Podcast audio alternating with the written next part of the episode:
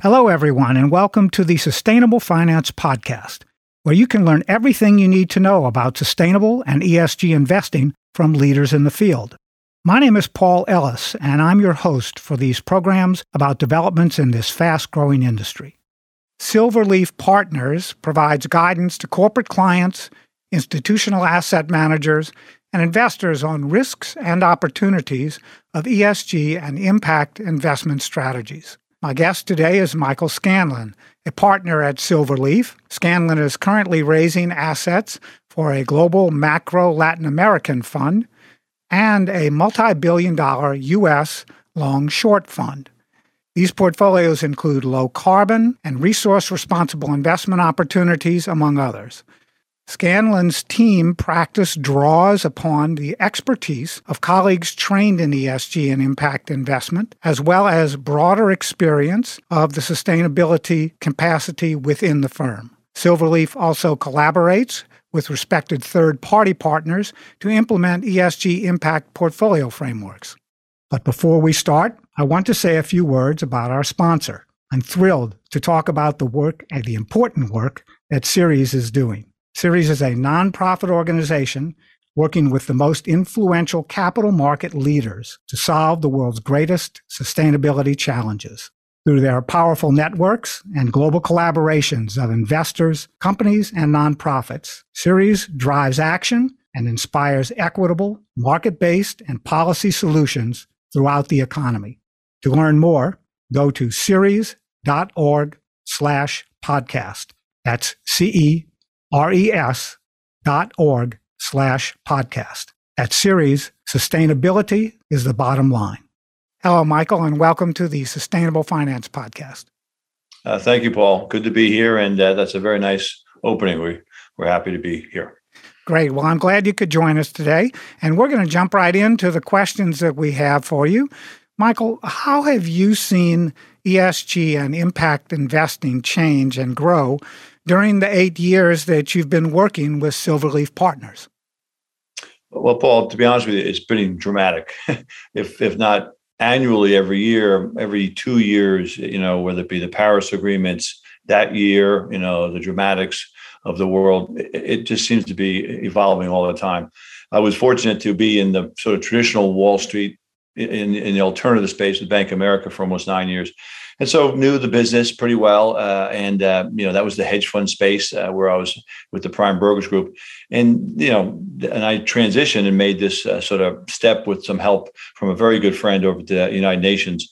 Uh, uh, you know, Dr. James Gifford, who was just retiring from the UNPRI mm-hmm. after 10 years of getting it going from scratch. very dynamic Australian fella.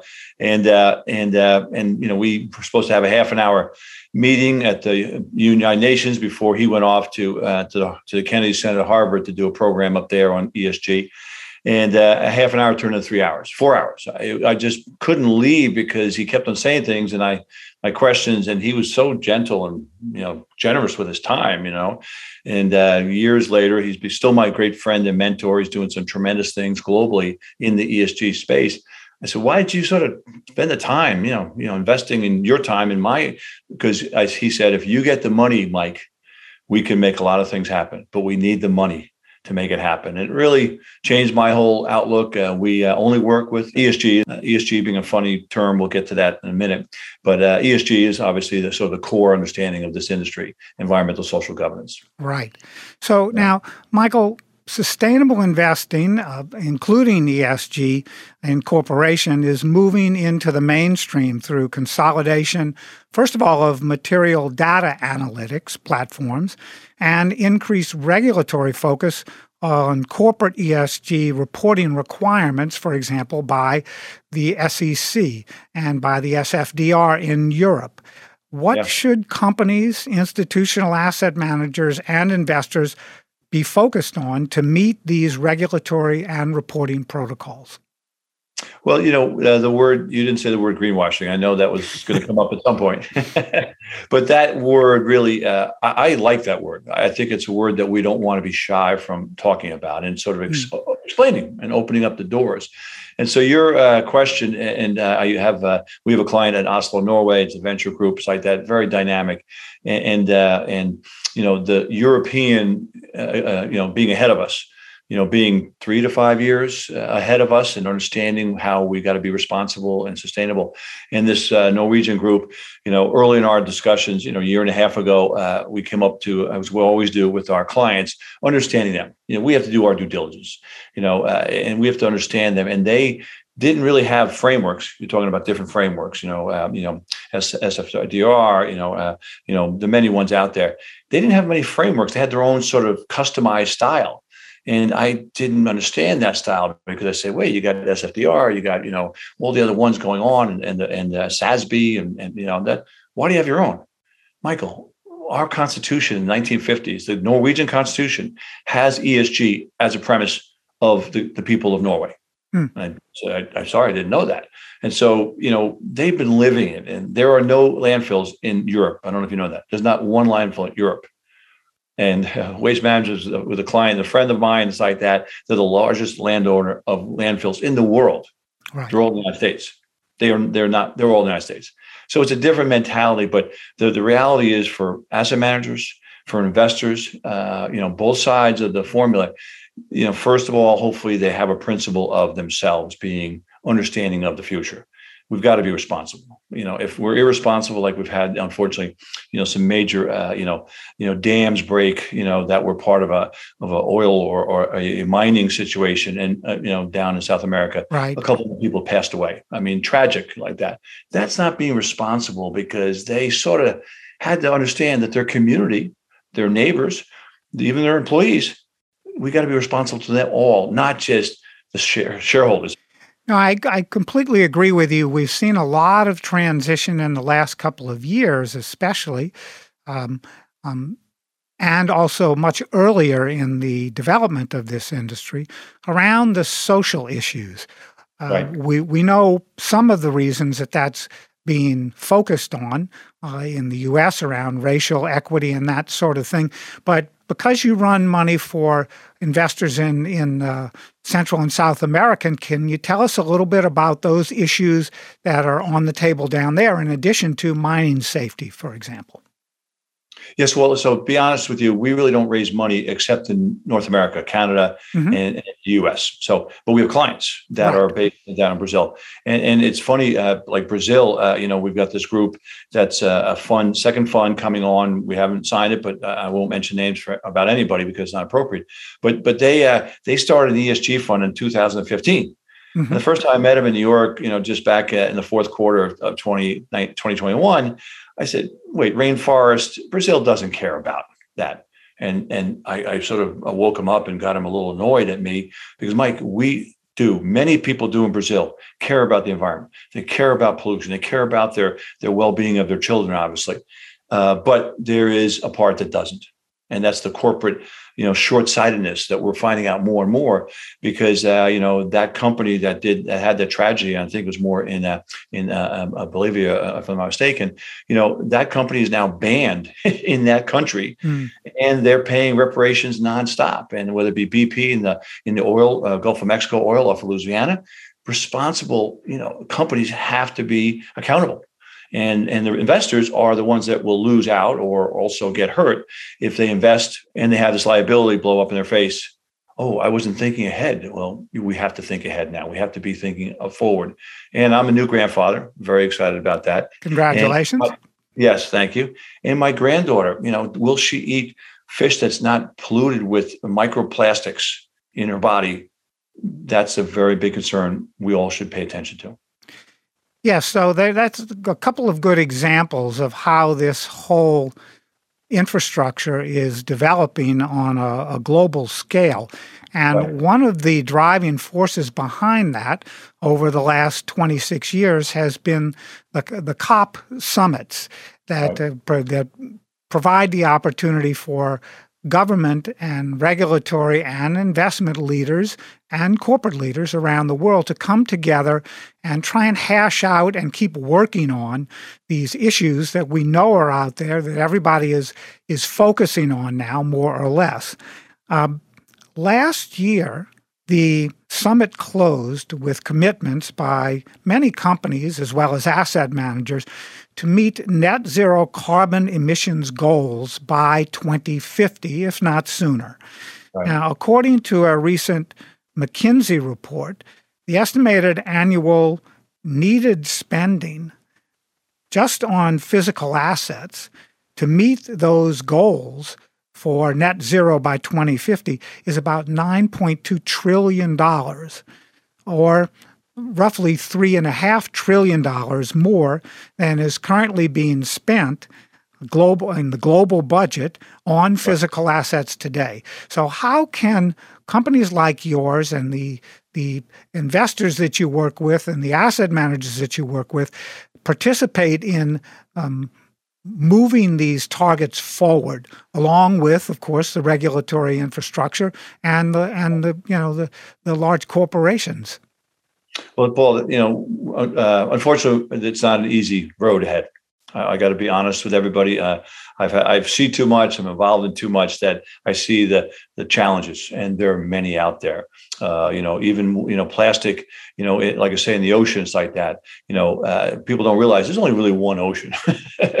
Pacific and Atlantic, they're just geographic locations, but they're all connected. As we've heard many stories of someone putting a, a bottle in the water and it shows up in Asia. You know, five months later. That and also plastic. Uh, you know, hopefully that that's uh, so. You know, the challenges are many, and, and and the good news is that as I look at it, you know, what we say is the the old uh, technology of carbon, you know, in the ground, oil, you know, coal. That's the old technology. And bravo to those people 100 years ago that figured out, oh, let's put that into this machine. This machine moves. It's a car.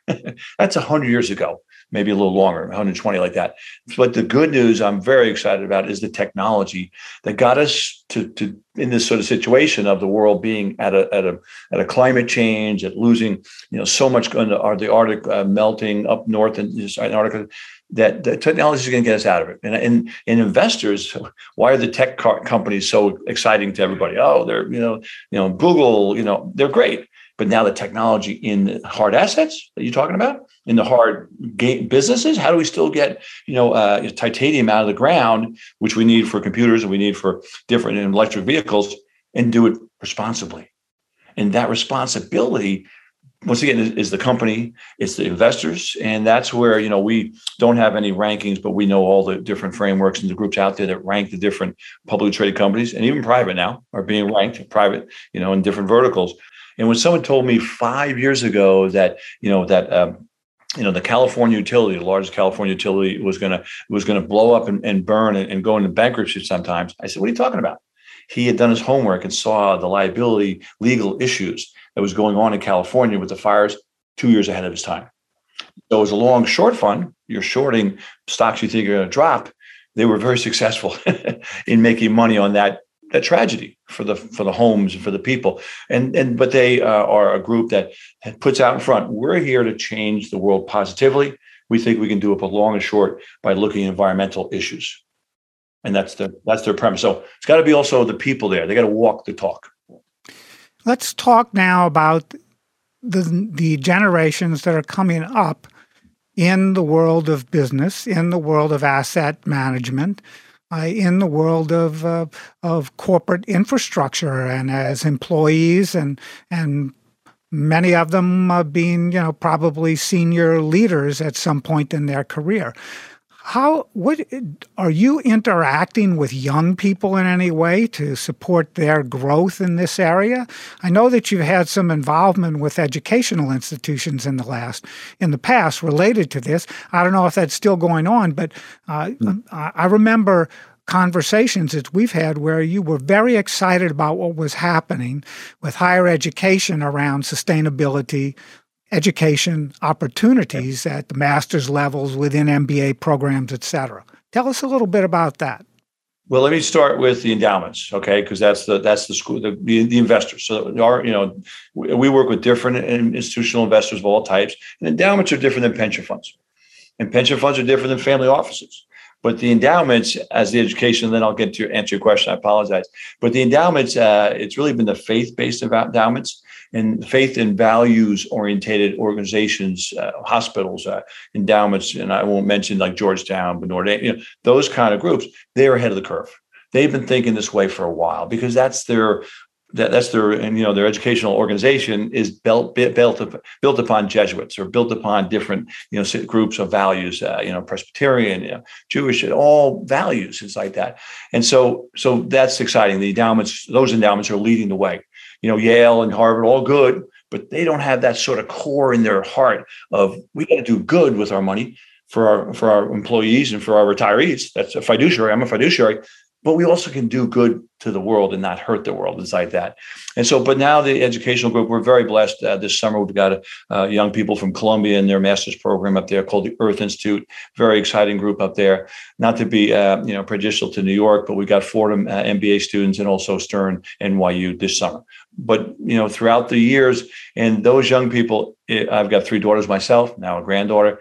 But the young people keep me going. I I wouldn't be retired, but I'd be doing something not as vigorous as this if it wasn't for those young people reminding me this is their future. And and I I challenge them to sort of step up and they don't know what they're doing. I mean, in the sense their careers are just you know beginning. You know, they're 25 in the master's program, but uh, I challenge them to sort of take ownership and, and, to take involvement. And most of them are very excited to learn more and to do that. So we we got a great young millennials or whatever. We got they they get it you know, and consumerism. You know, that you know they're buying in the consumer product markets things that are not you know being thrown away, single use items like that. I tell people this, the young people especially, nine out of ten single use water bottles will land in the ocean. That is a very sad statement in fact, like that. And so, wait a second. So, reusable water bottle, you'll save thousands probably over your lifetime of single use water bottles going in the ocean. So, so no, we, we got to. That's most. That's that's the hope I have also going forward. I'm not optimistic in some ways. We got a lot of work, but I'm hopeful. And the youth of America and the youth of the world really is what's got to take ownership more and more. Now, Michael, you mentioned the private markets uh, a few minutes ago as part of our discussion, and I'd like to focus on what you see as the differences today between um, ESG and impact investment applications and portfolio strategies being used within the private markets. Uh, I don't want to say versus the public markets, but alongside. It seems to me that the the value of of having this approach to investing being growing and better understood in both the private and the public markets will make a huge difference in the way the next generation views their own personal assets as well for investment. Right. Well, Paul, the privates is another. You're right. They're two separate sort of large animals, gorillas we call them. It's like that. The gorilla of the of the public is regulatory and more, you know, seen by the public on on TV. The privates are a little quieter. Obviously, they're private. It's like that. But I tell you, all it takes is a champion we talk about champions and, and private companies, and there's a lot of them out there. They're really ahead of the publics in sort of getting to the ground level. You know, the publics are sort of the higher level of, oh, you know, check the box, check the box, which is a start. But but the privates really go to the core because they're involved with a, a company of 100 people that's been around for 15 years and, and the, the senior family is starting to retire. You know, how can we do that uh, properly? And so they they they, they they're 100 employees are very valued to them. They know them by name usually. They, they have Christmas parties where public companies are a little harder to anchor that way. So the privates are, are dynamic as ever and, and growing all the time and, and more you know accountable in this world of ours to be more responsible uh, and investors are paying attention big time. And so so all of them these days all the you know the investors that institutions are talking about they have some kind of criteria. And it could be SASB it could be you know ISSB that now that's now being involved with with SASB that they say are you doing this? And if you're not in, in their due diligence questionnaires it's not the 15th question it's like the fifth question now it used to be the 15th or 20th on the bottom like oh get to it when you can Now it's the top five, and they won't proceed. The investor won't go to, to, to, to we call you know get the first base. You know you got the investment or the in, interest. Now due diligence after second base, if they don't have a sensibility that you are paying attention, you have some kind of metrics, you have some kind of framework to understand the difference. And one thing too, Paul, I got to be careful myself and all of us. Impact is different than ESG. If you say you're an impact fund, that means you're going from point A to point B. That's the that's the impact. The, the difference of point A to point B. An ESG fund is you're getting going. You, you know, your company may not have an impact mentality or you know style.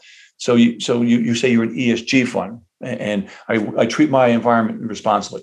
I treat my employees, my community, my my whole network ecosystem of my social honestly and, and best I can. And we're growing. There's no one perfect like there. And then actually governance, you know, you know, people think that the, the Volkswagen diesel uh, fiasco of five years ago was environmental. Oh, the environment, the, the, the diesel engines weren't right. The governance at a high level at Volkswagen allowed them to mess that up on purpose by design. So you're talking about tens and maybe 20 senior managers that all came together in meetings. Hey, let's let's you know let's fool the system, and that went out to millions of cars and diesel that was bad. And so that's governance. So governance really, I tell people, governance is driving the car, but is it going towards environmentally things strong and social thought? But governance from the top guy. And the privates have that that leadership, you know, mentality of it's my company, it's my family, or whatever. And so you can drive a little harder. When you're public, you can be the CEO, and we'll we'll get to the publics one more time before that we're over here. I hope. Well, Michael, it's uh, we're we're running out of time for today. So if you have any additional comments on the public markets, let's let's get those into the program, and then I want to find out how people can learn more about Silverleaf Partners. So uh, net positive. Okay. Uh, and, and, Mr. Polman, who's the co-writer of this, along with Andrew uh, Winston, uh, wrote that, uh, and was about his journey from 2005 six to just most really when he left as being CEO of Unilever, one of the largest uh, publicly traded you know consumer companies in the world, based out of Germany, like that. And he was doing things in 06, 07 that any CEO today would look at and go, "That's a little adventurous." That's a little dangerous. You allow, and, and his shareholders for a while, they were like really pissed off. Fire him. You know, this quarter's not working. You know, this, this, this day's uh, stock price is down. He stayed the course. Unilever is one of the greatest stocks probably uh, in the, in the in our history. So that's a great book. And then my last one is uh, I may not have optimism, but Jane Goodall and her book Hope, uh, and it's hope. And here's a woman that you know really showed the world so much about primates and human nature and stuff like that, and like that. Uh, and her story is unbelievable. At you know 20 years old, he, she and her mother went to Africa to do this research. Right. Two women, right, like that. But this new this new book was written during the pandemic. Is that let's be hopeful, and it's the young people. Thank you for bringing that up, Paul, and also the older generation, the ones like helping the young people and then getting out of the way at some point because it's their future. So, Paul, what a pleasure to be here. It's so nice of you to join us, Michael, and tell us how our listeners can learn more about Silverleaf Partners and your work there, and also how can they get in touch with you to learn more about the, the issues that we've discussed on today's program. Yes, well, our website is uh, www.silverleaf, leaves falling down from the tree, silverleaf partners with a plural.com. And we have a portal there for ESG you know, uh, we are institutional. We will return most calls and emails, but we're institutional. And, but we're happy to help young people or anyone get to know more about this area and really the investing side because everyone's investing to some degree for your future, for your, and we are very excited about being a part of that process and being a part of we're your team. We're part now. We're part of the podcast. Now team. part of the podcast team, Michael. And if you would send us links to uh, where people can learn more about the two books as well. We'll incorporate okay. those into the posting of the of the podcast program when we do that. Okay. My pleasure. Thank you, Paul. Great. Thanks so much for joining us today, Michael Scanlon of the Silverleaf Partners, and to our sponsor, the Ceres Accelerator for Sustainable Capital Markets. The Ceres Accelerator is a center of excellence within Ceres that aims to transform the practices and policies that govern capital markets to reduce the worst financial impacts of the climate crisis. For more information, go to ceres.org slash accelerator. That's C-E-R-E-S dot org slash accelerator. And to our listeners, join us again next week for another episode. I'm Paul Ellis, and this is the Sustainable Finance Podcast.